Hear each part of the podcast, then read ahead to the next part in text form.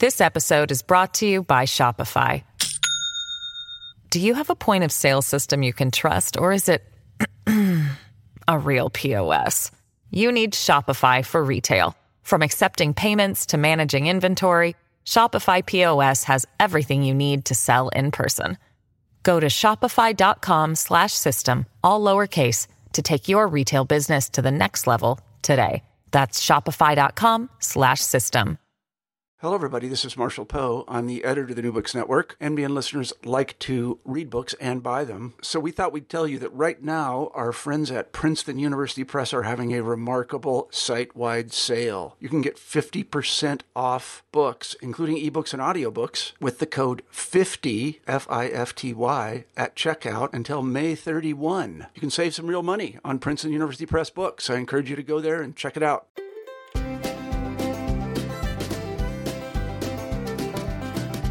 Hello, everybody, and welcome back to New Books in the American West, a podcast channel on the New Books Network. I'm Ryan Driscoll Tate, and our guest today is Kristen Miyares Young. She's the current prose writer in residence at Hugo House in Seattle. Her prize winning investigations, book reviews, and essays have appeared in the Washington Post, The Guardian, and elsewhere. She was also a researcher for the New York Times team that produced Snowfall, which won a Pulitzer Prize and a Peabody. But we're excited to have her on the show today, though, to talk about her debut novel, Subduction. The novel has already been hailed as an utterly unique and important first novel by Ms. Magazine and a lyrical and atmospheric debut by Kirkus Reviews. It's available this March through Red Hen Press. Kristen Miyares Young, welcome to the show. Thank you so much for having me, Ryan. So, Kristen, before we get started, I wonder if you could tell us a little bit about yourself. What did I miss from your bio? Well, I began this very long path to being a debut novelist by becoming a reporter I was a beat and investigative reporter that began in really in at Time Magazine for a brief uh, jaunt, and then went down to Buenos Aires uh, to work for the Buenos Aires Herald. Uh, one of several of my former employers who have stopped printing in the great collapse of the newspapers that have occurred uh, internationally over the past 10 years, in which time uh, we've lost about half of our news corps. But during that time, I became a freelancer and uh, started working for uh, the New York Times, where I was the researcher for a Pulitzer Prize winning package called Snowfall The Avalanche at Tunnel Creek, the digital narrative uh, written by John Branch.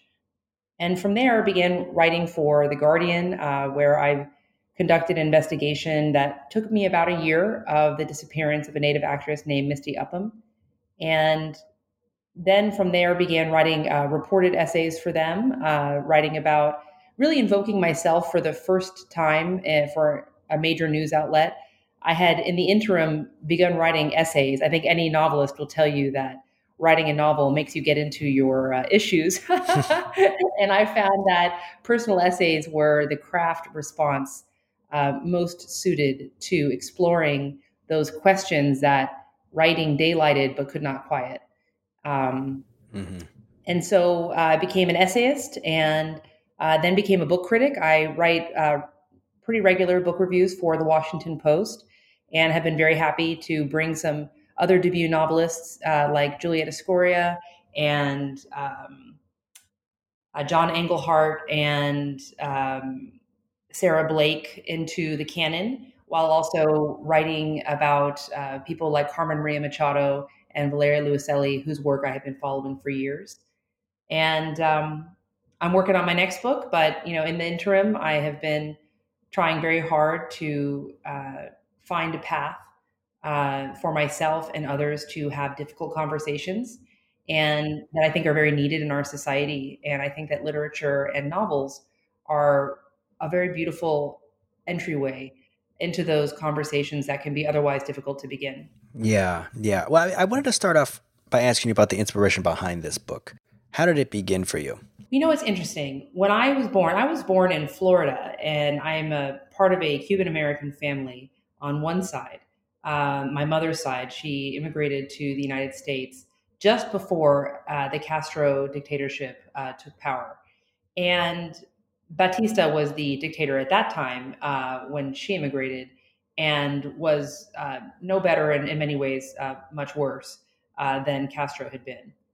So I, I grew up within this immigrant household run by Cuban exiles and really thought primarily about how to manage our forward progress into the society that had accepted us uh, and would then uh, be expecting um, some serious ongoing contributions of uh, our labors, whether intellectual or physical.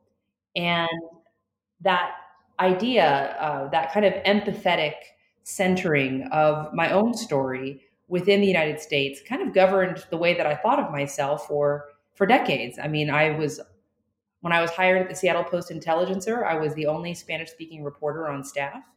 And so I really felt that it was my role to bring equity and uh, perspective to various beats, whatever they were, whether it was the uh, corporate uh, retail uh, beat that I was first began on, or then moving on to small business columns, and then kind of um, pretty uh, sustained investigations of the port of Seattle and its uh, corruption and malfeasance uh, during uh, the early part of the art of the aughts. Excuse me. And so it took me a while. Actually, it took me moving to uh, the Pacific Northwest to take that job at the Seattle Post Intelligencer to realize that every single immigrant to this land is also a settler. And I became aware of that when I realized the very real political presence and uh, sociological and physical presence, uh, intellectual, artistic presence of the many, many native tribes of the Pacific Northwest. And I became very curious about the ways in which that pivot from immigrant to settler had never been presented to me as part of this journey. And I wanted to juxtapose what it meant for someone to be trying to thrive in diaspora while also, in many ways, displacing uh, the very real and ongoing needs of our nation's first peoples. And as that, I mean, that that's what made me spend 10 years researching and writing this book. Yeah, yeah. I really want to get more into this in a, in a moment. Um, I did want to ask you if you could set the scene for our listeners a little bit about where this takes place in the Pacific Northwest. So the uh, subduction is set in a very real place, uh, Neah Bay, which is on the Makah Indian Reservation on the northwest tip of the lower 48. And uh, the Makah tribe uh, have um, you know, uh, occupied that land uh, for thousands of years. There have been uh, many different archaeological finds which sustain their claim to that territory, uh, including a very famous uh, now dig at Ozette, where a group of longhouses, part of a, a, a small cluster of villages um, that had been kind of distributed throughout that region that were all inhabited by Makah peoples. Um, the longhouses were buried in a landslide uh, that many believe was occasioned by, uh, you know, uh, geologic activity. And they were buried in this saltwater beach. And so when the uh, years later, it was in the 70s, some hikers uh, began finding artifacts on the beach that were being unearthed by erosion and the waves. And they called uh, over to the Makah tribe and said, "Hey, you know, people are beginning to walk away with um, all of these artifacts." And so the tribe um, went out there and verified that this find had begun to be uncovered by by nature, uh, and they began working with uh, Doc Daugherty, who then oversaw with the tribe uh, the unearthing and uh, preservation of just thousands upon thousands of artifacts that helped prove uh, many different aspects of native life, including ancestral fishing rights, uh, which went all the way to the Supreme Court based on these technologies that had been preserved by saltwater. And so it's on the Pacific. And because of that preservation, uh, their technologies were proven. That's one of the things that often happens with indigenous peoples who have worked with wood technology or with basketry. Um, they have a harder time establishing their claim to certain kinds of fishing and other kinds of inhabitation because uh, time has eroded those materials. And so it was, you know, particularly spectacular and necessary uh, for native fishing rights within uh, the Pacific Northwest that this find uh, made its way into public consciousness. Uh, through the efforts of the Makah tribe, which keeps um, the artifacts at the Makah Cultural and Resource Center in Neah Bay. And I recommend anyone who wants to visit Neah Bay uh, should check out that museum and look at the excellent, excellent uh, curation of artifacts there. Um, that museum is led uh, currently by Janine Ledford, uh, and the board president, uh, Meredith Parker, uh, helps to support the work of the staff to continue creating this cultural resource not only for uh, visitors to the tribe, but most particularly for tribal members themselves. Um, and so it's um, the center of a language revitalization, which has uh, recently seen the hiring of several uh, new teachers to uh, help bridge the gaps between the very you know beginning instruction and then the middle school and uh, other kinds of instruction of the language. Um, and so it's a small town, you know, on this fairly remote uh, part of the Olympic Peninsula, and yet their organization, uh, their political organization, their cultural efforts uh, really uh, speak to uh, a global quality. They have had to defend their rights to pursue um, treaty guaranteed rights like whale hunting, which have been under global siege from environmental groups and those who uh, do not respect uh, the bargains that were struck by the US government in order to acquire the land uh, that had belonged to the Makah. And I think that they do a beautiful job of uh, showing their culture and uh, their rights in such a way as to invite others to reconsider what they had known or thought to be true.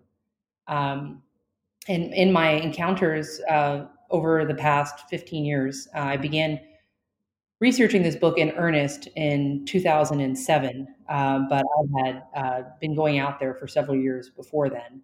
Um, during that time, I have found uh, just been so impressed with the ways in which uh, the members of this community show up for each other. You know, their ceremonies will take you know days to complete, and people make time for it, and they bring their children uh, to sit at, at, these ceremonies, and um, you know, there's no like, oh, going home, you know, because it's six thirty, you know, p.m. and the kid needs a, to sleep and go to bed. You know, they they were like, this is important, and showing up for each other is important, and so you see whole families together or showing up for each other at some of these potlatches and other kinds of ceremonies, which they do um, on Makah Days in August of every year, they hold a series of dances and song for uh, their tribe and for visitors to appreciate uh, how much they have sustained through this communal effort that I was just describing. And um, those who visit that Makah Days will find um, they do this like salmon bake using ancestral methods where they split cedar um, and fit the, the, the kind of like uh, um, kind of fillet the salmon and then stick it on this stick right in, next to a fire and then the oil is just dripping into the sand and it's like this coppery oil and it's so good. Um, and so they have this whole thing right on this long low beach that is uh, kind of the um, the frontispiece for the small town um, and then you can drive through that town where there's no stoplights um, and keep going out to Cape Flattery, which is the northwest tip of the lower 48, or Hobuck Beach, uh, which is popular with surfers and also where my uh, protagonist, Claudia, um, stays during her uh, anthropological um, inquiry of the Makah peoples. Yeah, let's talk about Claudia for a moment. She's your protagonist. What kind of background is she coming from? I think the thing that's key to know about Claudia is that although she is someone who is in um, who's fully aware of the ways in which culture conditions us to embrace or disinherit our um, ethnicity and race and cultural background in order to assimilate and be considered successful or uh, passable within mainstream society. Although, as an anthropologist, uh, she is very aware of those factors, she remains at their behest. She is not able, in her own right, to uh, fully claim who she is through changing circumstances.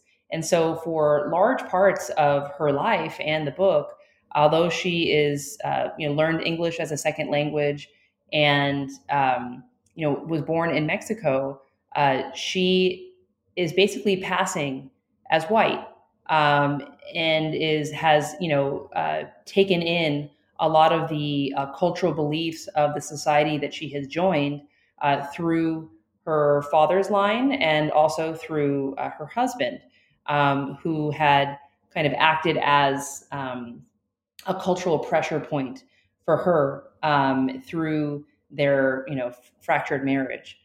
And so, you know, she is based, she's basing herself for this moment um, within the Makah tribe, but she hasn't really fully reckoned with what it means for her to be uh, living in diaspora and living as an American, but still uh, knowing that her Latinidad has been the most formative aspect of her upbringing. But she, she hides it because she's afraid of losing ground uh, to uh, peoples who will try to marginalize those who come from other cultures. And she decided to embrace uh, an assimilated self in order to be uh, taken into the power structures um, that she hopes will make her successful. You know, saying that sparked something in my mind about uh, Maria, who's Claudia's sister. Um, as readers will find out in the book, there's reasons that Claudia has to resent her sister. But is one of those reasons also that that Maria has a deeper connection, it seems like, to her culture? That if Claudia is passing, then Maria definitely is not.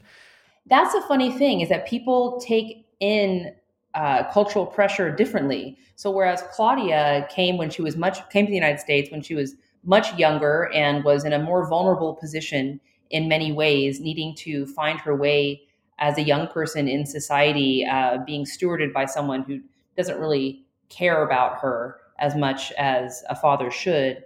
Um, so she kind of makes a series of hard choices that she felt were like the necessary choices uh, to like watch and study and learn and imitate uh, that what she sees around her, whether uh, you know linguistically or culturally. And Maria, uh, who came to the United States when she was a, a full grown adult, comes in with a much better sense of herself and is able to retain um, that those things that she loved about her birth culture without feeling that uh, she would not be accepted or without perhaps caring that it would render her unacceptable to some Americans. And so she kind of holds on to her cultural identity as a banner of difference and embraces it. And because she immigrates to this country at a different time uh, than Claudia had, their receptions are also conditioned by the decades in which they came. Uh, there was a time when immigrant communities, and that time is still still now, um, are very pressured to assimilate and to quickly erase uh, their difference. Uh, and that is something that I saw growing up uh, within the uh, context of uh, Floridian cultures and politics. And it's something that I have been very aware of as, you know, a Latina staff reporter and then contributor to various news outlets um, that sometimes without meaning to replicate uh, norms of whiteness as though they were American norms. And so for Claudia, she has uh, had a harder time accepting that she made choices that she didn't have to make to gain something which still doesn't fully belong to her, which is acceptance. Yeah, yeah. And I want to ask you too there's another person that's coming in uh, to the Makah Nation uh, early in the book, and that's Peter. Um, and he almost comes across as like a co-protagonist. It's very much his story too. So I want to ask you about him and and what's bringing Peter back to the Makah Nation after so long to the reservation. So Peter is someone who has been drifting through his life for a long time after a traumatic incident in his adolescence that uh, basically sent him away from uh, the reservation and his tribe and into a, a, series of itinerant jobs that were organized around a skill that he acquired, uh, which is uh, very you know eminently employable, which is being a commercial diver. and uh, being an underwater welder. So, as a result of kind of his choice of profession, which wasn't entirely a choice because he left before he had graduated from high school and he got his, you know, worked hard to get his GED and uh, to acquire skills uh, through uh, military enlistment that would allow him to be independent since he had kind of severed himself from the social supports and socioeconomic supports that he had had. He becomes um, someone who doesn't really have roots. Uh, and he comes back to uh, accept uh, on Makah land, where his mother still lives. And one of his uh, dearest childhood friends finds him and contacts him and tells him that his mother has been diagnosed with dementia. And when he decides to come back, it's in part because there are things that his mother knows about the death and disappearance of his father that she has never told him. And he's concerned that she's going to lose her tenuous grip on reality before he ever learns uh, what it is that happened uh, on this night where he and his mother uh, together disposed of uh, his father's body at sea. And the specter of not knowing something that he had been avoiding and yet also containing within himself for so long just drove him to come back to Neah Bay. And it just so happens that he arrives uh, when Claudia has also traveled to Neah Bay for a research sabbatical uh, for her next book. So Claudia's character actually hits, I think, on the nose uh, a lot of concerns among academics and perceptions of the academy, and I think you do a very good job at at showing that. I did want to ask you because when she gets back on the Makah reservation, her personal and professional lives are going to be very much in tension. Um, what is the conflict for her? I think the conflict for her is the same conflict that many people who are professionals have, which is that most of us have been taught that in order to be considered professional, we need to show up to our jobs as a white man. And that means uh, basically enacting and embodying uh, a supposed objectivity almost in the third person, really, uh, that doesn't allow for our real lived experience, real thoughts, real emotions, real hopes to surface during our daily professional lives. Most people are they show up at work in body, but they are not there in soul. And to me, the most important aspect of the tension between Claudia's professional life and her personal life is that she has never actually shown up as herself in her professional life. And therefore, she is terrified that doing so would deprive her of the scant opportunities that she's been afforded by showing up as this disembodied intelligence. Yeah. And as readers will quickly find out, her and Peter's stories become very entangled with each other. And I'm wondering about how these stories about contact and encounters, we should understand these cross cultural connections um, in your book. Well, the first thing is that there is no escaping the changing, uh, shifting power dynamics that underlie Peter and Claudia's encounters. That even if they had adhered to ethical boundaries and did not do all the things that they do in the book, that the ways in which they were conditioned to meet each other would create chasms that can seem insurmountable and yet can be bridged by simply showing human kindness and allowing someone to be their truest self in front of you and to and to do the same for them. And when they uh, begin their affair of course that's what happens um, they haven't yet acknowledged in many ways how that engagement is subject to kind of a fractal patterns, subject to all the historicity that uh, governs encounters by outsiders and uh, settlers and the uh, Makah tribal members.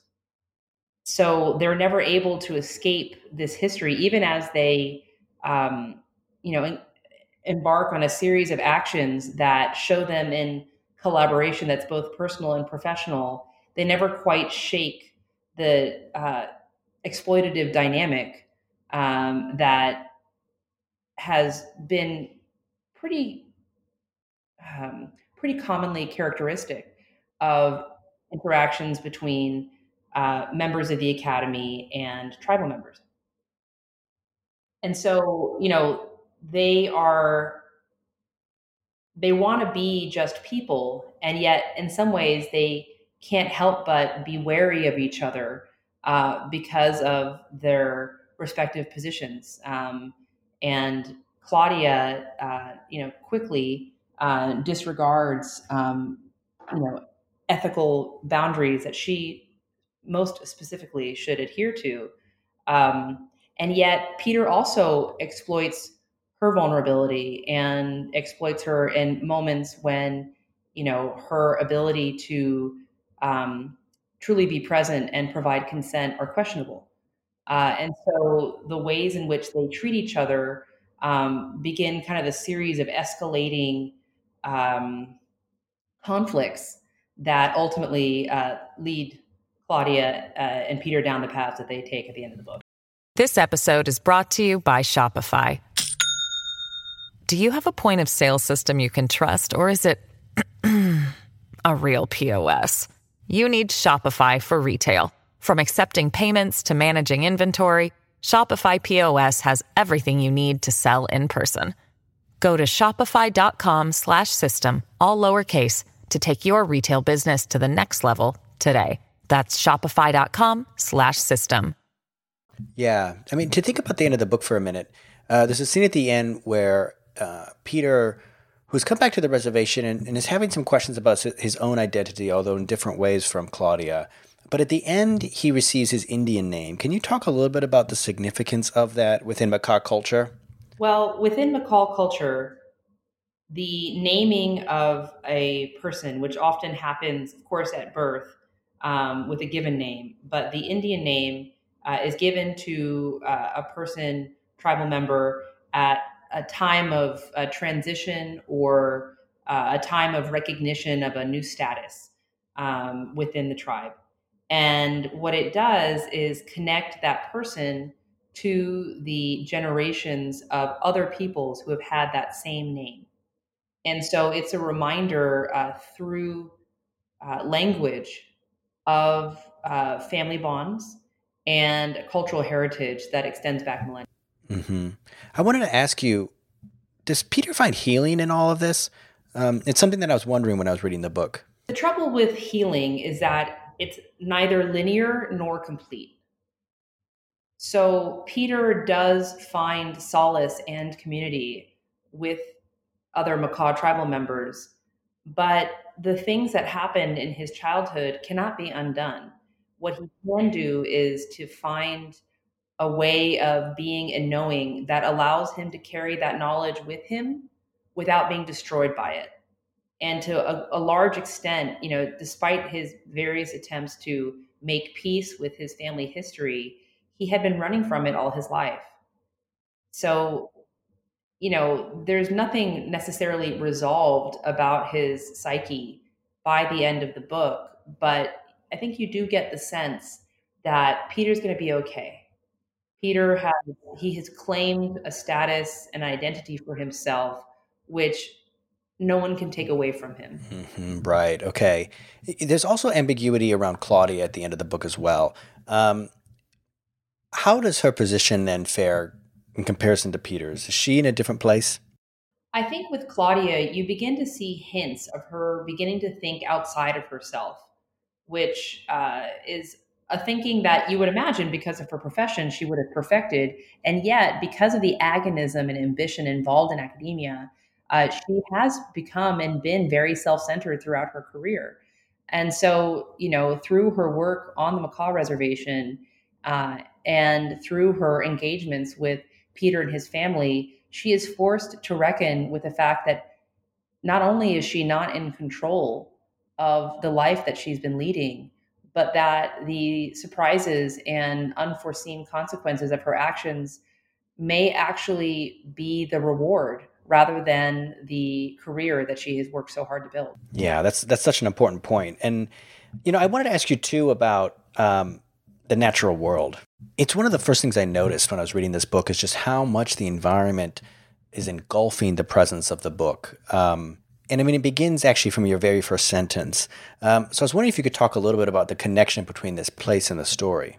Well, the thing about the Makah culture is that it it evolved and is a living it's a living culture, but it's also an ancient culture, and its evolution from its ancient origins to uh, its living embodiment in the thousands of Makahs who live in Neah Bay and elsewhere is that they grew up around this environment that is alternately staggeringly beautiful and hostile. I mean, you've you haven't known cold until you've had that like cold, sideways, pelting rain uh, that is characteristic of uh, of Neah Bay and indeed much of the Olympic Peninsula, and their hardiness within that cold. You know, it's funny. One of the other characters notes to Peter because Peter is outside smoking a cigarette with his shirt off.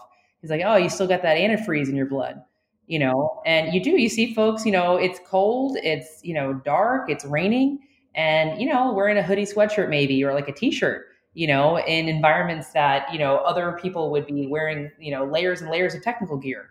Um, and you know, being out on the water, uh, being fishermen, being whalers as a tribe, uh, led them to uh, a very real appreciation and response to uh, their natural environment. I mean, they know uh, where the fish are. And, you know, I was really interested the other day. Actually, I was talking to someone, a Makah fisherman, and he said that um, he'd noticed they brought up in their net a fish that you typically only see in Hawaii. You know, and he was incredibly concerned about this and what it meant uh, for you know ocean migration patterns.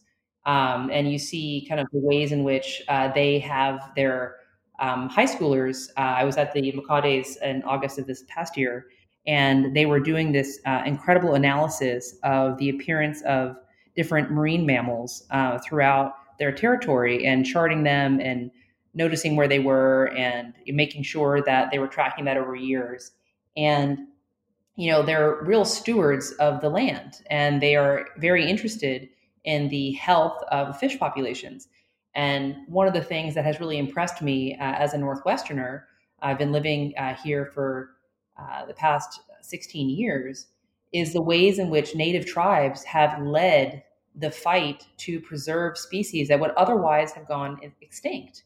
And the idea that these tribal communities who have so many needs and often very few resources to meet all the needs of their people are doing this long term work on behalf of everybody to preserve species that are synonymous with for many people with being in the Pacific Northwest.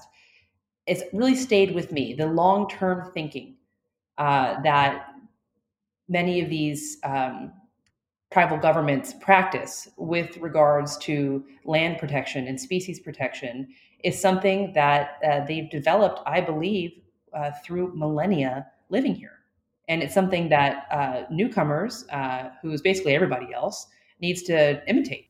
Yeah, Kristen, do you think you could read us a small passage? So you mentioned in your questions that the natural environment brings us into the book from the very first sentence. So I thought I would go ahead and uh, read from the opening pages. Um, when I do, there is there's an, uh, an epigraph.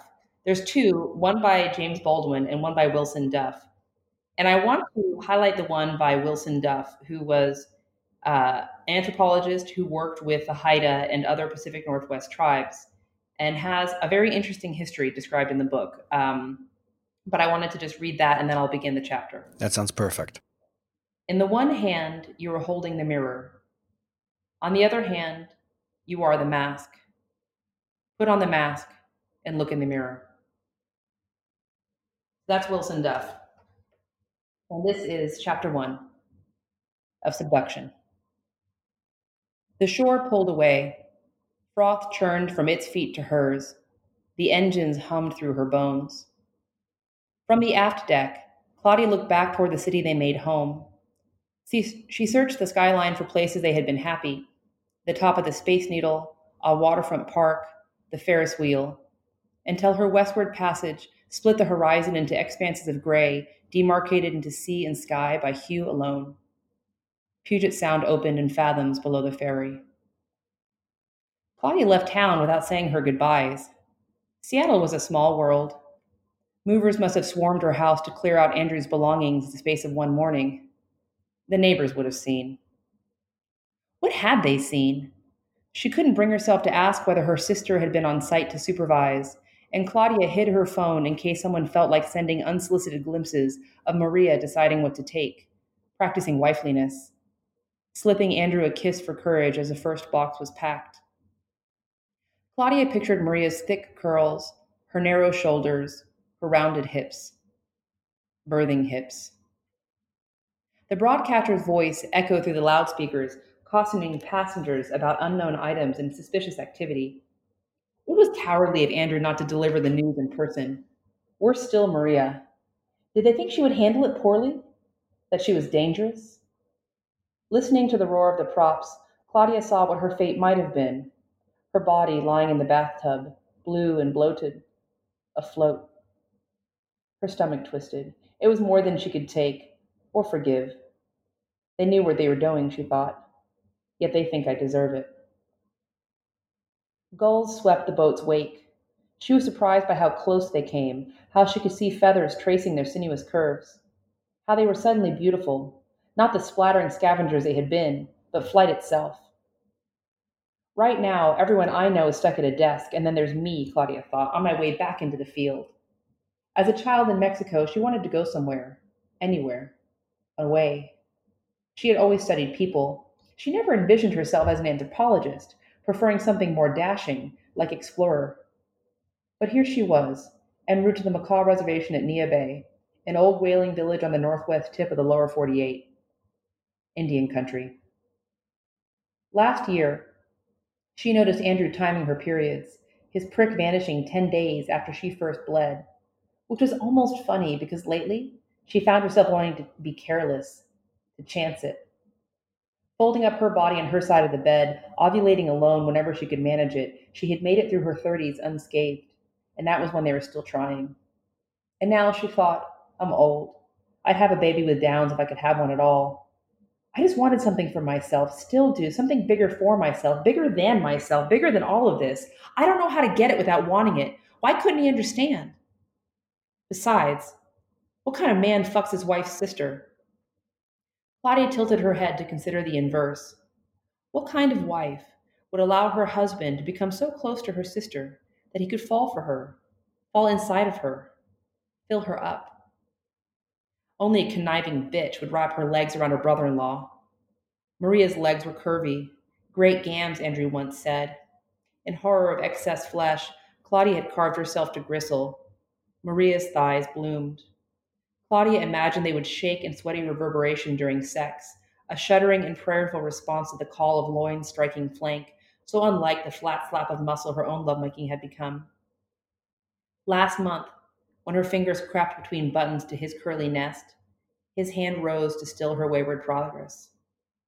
She left her arm on top of him, trying to act natural, like this was cuddling. They pretended to sleep.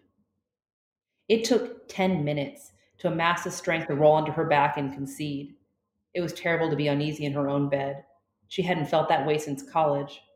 But this time, it was her husband, and having had his love and lost it made her physically ill, a malaise so invasive it was as though she were at altitude, her body shutting down extremities, fingertips first. Sign the papers and be done with it. He wants out. Thank you, Kristen. You know, that was wonderful. I think that that gives a really great example to our listeners about the beauty of the prose uh, and the poetry of the prose in this book. Um, so thank you for that. That section actually and others makes me does make me wonder, do you think this book is fundamentally about belonging? Do you think that that's an appropriate word to use? No, absolutely. You know, as someone who grew up in diaspora and has uh, forged community wherever I go, um, I have, as a writer, as a reporter, and I've been very interested in the ways in which some peoples actually do belong somewhere. And, you know, I, my family and I have been very lucky uh, during uh, tr- times of tremendous socioeconomic and political unrest, beginning in Spain and then in Cuba and now in the United States, um, to find a place that we could call home. But it had not been our home before. And we made it our home. And so when I began encountering uh, Native peoples who were actually from the land where they lived, it really caused me to reflect on what belonging means. And I think that many people feel that they belong to a place uh, or that the place belongs to them, but their claim to it is um, is very recent. And I think that as a society, we need to honor the land claims of peoples who have preceded most of the population in living in this place. Um, and so, but that sense of belonging is not just associated with the landscape, it's also uh, in the fabric of the family and in the fabric of the tribal structure and the neighborhood and the neighbors and the communities uh, who have these events um, where everyone gathers and bears witness to each other's claims and to each other's cultural resources. And that sense of belonging is being anchored in people I think is something that belies our culture's dominant focus on labor mobility as an emblem of progress.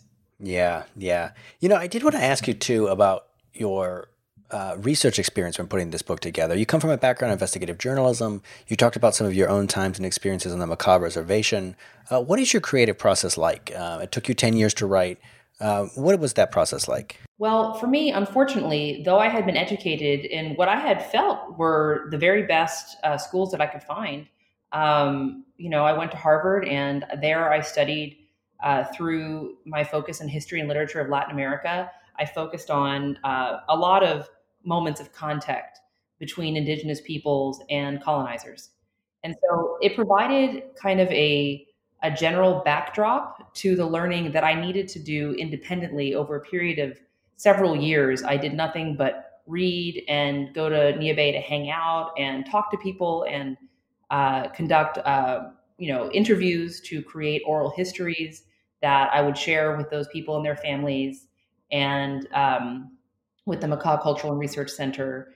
And um, I began volunteering uh, for the MCRC and uh, wrote a series of newsletters for them. Actually, wrote an obituary of Doc Daugherty uh, who was honored uh, by the MCRC for his work uh, with Makah Tribe, work which I think has um, created a standard of engagement of, of a professional and respectful engagement that I hope that other uh, excavation projects uh, find and uh, useful and, and, and, bring into their practice. Because Makah tribal members were the ones doing the excavation and cataloging the items. And you know they are in charge of their own stuff. Um, and that's the way it should be. Um, and i think that his example uh, really helped um, provide uh, proof that this is a, a, successful way of doing things.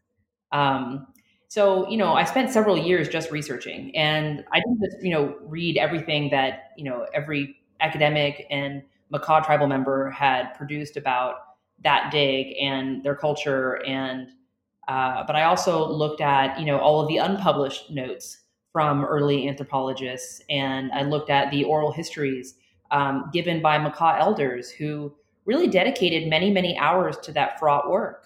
You know they themselves created cultural knowledge so that it could be um, taken care of by the tribal members themselves um, during times when perhaps there wasn't as much interest in the revitalization. Um, now, you know, and you know, uh, the Ozette dig um, was a uh, a moment of gathering of interest, um, and they've sustained and uh, enhanced and developed that interest in cultural preservation uh, that they also conduct via other means um, through being together, showing up, uh, and listening to their stories, you know, telling stories and listening to stories. So I spent a lot of time listening to stories and talking to people and hanging out, um, and not in a an organized way, you know, but just literally posting up somewhere for several hours and just talking. Um, and that's something that I feel like our culture, the mainstream culture, doesn't make time for. I mean, living in Seattle, I consistently and deliberately startle people by saying hello to them on the sidewalk. yeah. I mean, they, they look at me, and if they are, you know, in, in possession of a what I would call a decent spirit, they'll say hello back. You know, sometimes they startle into their phones. They'll literally just pull up the phone real quick as though they're so afraid, you know, that someone said hello to them or they don't know what to do. Um, so this idea of just hanging out and talking with very little purpose except to get to know each other is one that is antithetical to a lot of the urban environments um, that I've been in. And um, so so that process kind of began my thinking and then during the years of research that i was doing um, i began to kind of dream through the lives of these characters and spent just a tremendous amount of time with them um, writing through their thoughts writing through their histories um, kind of method feeling for them. I mean i would be tremendously disoriented and and emotionally saturated by writing some of the scenes that made their way into the book because you really do as a writer need to fully inhabit that character. And and a lot of times they don't necessarily want to do what you thought they were going to do so then you're kind of like following them around which is very disturbing when you years you know there's this moments that happened in the middle of the book that i wasn't anticipating and they ended up being pivotal for the book and so i, I called up a friend of mine who's you know written a lot of books and uh, and he said, "Oh, that's good. It means that they're alive, and you, that's good. That's good." And I was, you know, hysterical because I was like, "It's been years, and I still don't have a grip on this thing." And, and he said, "No, that means that they've actually taken on a life beyond your control." And so, kind of submitting to that knowledge that some of the beauty and magic of the book would be beyond my control was part of the process of turning it into what you read. Yeah. You know, one of the reasons I'd asked you that question is because it was really apparent to me the amount of uh, research, both historical and otherwise, that had gone into this book. I mean, you mentioned casually offhand at one point the scholarship of Joshua Reid, uh, who I and other historians are familiar with. Um, I found it just very insightful uh, that to put together this novel, you had delved into a lot of in depth research to, to write it. Um, the other thing I wanted to ask you actually comes from your acknowledgments. Um, at the end, in the acknowledgments, you say that this is a quote that you write to improve the quality of our ideas available to our society. I wanted to ask, what do you hope readers take away from this book? First of all, I want to say that you mentioned Joshua Reid's work, and I have to say that The Sea is My Country is one of the very, it, it is the very best nonfiction work ever to be produced about the Makah people. Uh, and I cannot uh, speak more highly of his scholarship and um, and the beauty of his thinking. So I just want to put that out there because it's, it's a wonderful book, and it just it's, it's just so good that it's a pleasure to read, and it's and and it also makes you think and provokes uh, deep um, forensic uh, rethinking. I hope in its readers. So you know, part of what I wanted to do because the book does not create um, an easy redemptive arc for its characters, right? Subduction does not show you someone who has this kind of sentimental catharsis uh, towards the end, and in which all of their pain is resolved, and now you know they're ready for the Oprah Book Club.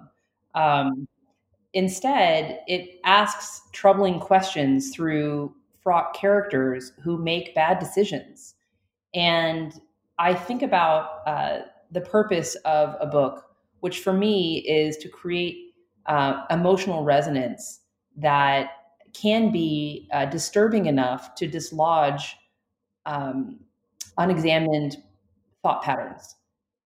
I think a lot of people have ideas about what it means to be an immigrant in this culture or what it means to be uh, a first person in this culture. And they don't question their own prejudice with respect to those ideas. And for me, what I wanted to do with this book and its troubling questions is to make people rethink the ways in which they have interacted with others and how they have or have not um, been ethical in their use of power when interacting uh, with other peoples. Yeah. You know, I just want to ask you one more thing. You know, where does the title come from? You make a reference at one point without using the word subduction to the geological process of subduction. Um, but what is the meaning behind it? How did you name the book? Well, every person who lives in the Pacific Northwest knows that there's a, a big earthquake that's coming uh, through the subduction zone, uh, which is where one of the Earth plates is uh, being subsumed by another. And the friction and conflict between those two plates uh, creates uh, geologic activity that can lead to earthquakes and can lead to volcanic activity. And um, it seemed to me to be a, a very apt structure for thinking of the ways that some stories get subsumed by others and some identities get subsumed by others and so it became um, and and the and the consequences of that if it's if that friction and conflict are ignored uh, over time you know, Kristen, we've taken up a lot of your time today. Uh, before I let you go, I did just want to ask you you mentioned at the beginning that you're working on something new.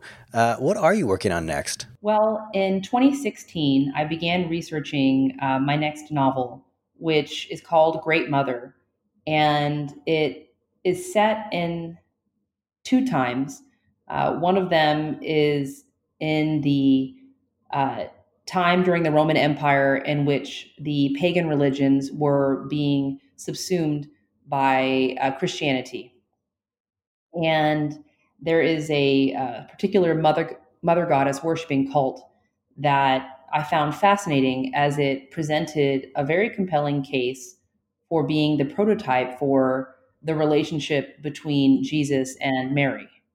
Uh, and that is the cult of Cybele, who's uh, had this lover named Attis who was unfaithful to her and so um, castrates himself and dies and is resurrected by her to live in this kind of um, you know uh, for the time very unusual sexless relationship um, and in, Ro- in the roman pantheon to have a god who uh, is born without a father and dies without sons belies the entire kind of family structure of uh, the Roman gods. Um, so it's a very unusual um, figure and uh, part of what they call the dying gods, right? So there's this um, ceremony that happens that takes place over a week, and it's at the very same week as the Passion Week for Christianity, um, which marks the uh, resurrection of Jesus. And in this this mother goddess worshiping cult, there would be uh, traveling groups of priests who would uh, enact uh, the castration of Attis and make someone into someone would self-select into being a living Attis. And you um, can read about these group called the Galli, uh, who are in Apuleius. Um, so there's plenty of um, Mary Beard, a wonderful classicist, um, writes about them and um, and I became fascinated with this idea of a like the highest God being a woman, uh, a possibility that had never been shown to me um, in all of my education. I was like, what else have I not learned? so then the other um, part of the book is uh, as I more memoiristic um, and is actually a nonfiction um, and shows me uh, traveling throughout uh, Spain, uh, which is where my uh, Cuban family, part of my Cuban family, is from. And as a new mother, uh, looking for clues in these archaeological sites, and then using what I find there to peel back the levels of truths and stories within my own family history. Wow, yeah, that sounds excellent. Thanks. oh I've never told anyone. so now people are going to hear it. now they know. Yeah. Well, Kristen, I just really want to thank you for coming on today. It was it was excellent to have you. It was great to hear from the book. Um, thank you so much. Her new novel, Subduction, is out now through Red Hen Press. Now, thank you so much for having me. And as I said, you are one of my very first readers, and it's been a pleasure to talk to you. Oh, thank you, Kristen. You take care, okay? Bye bye.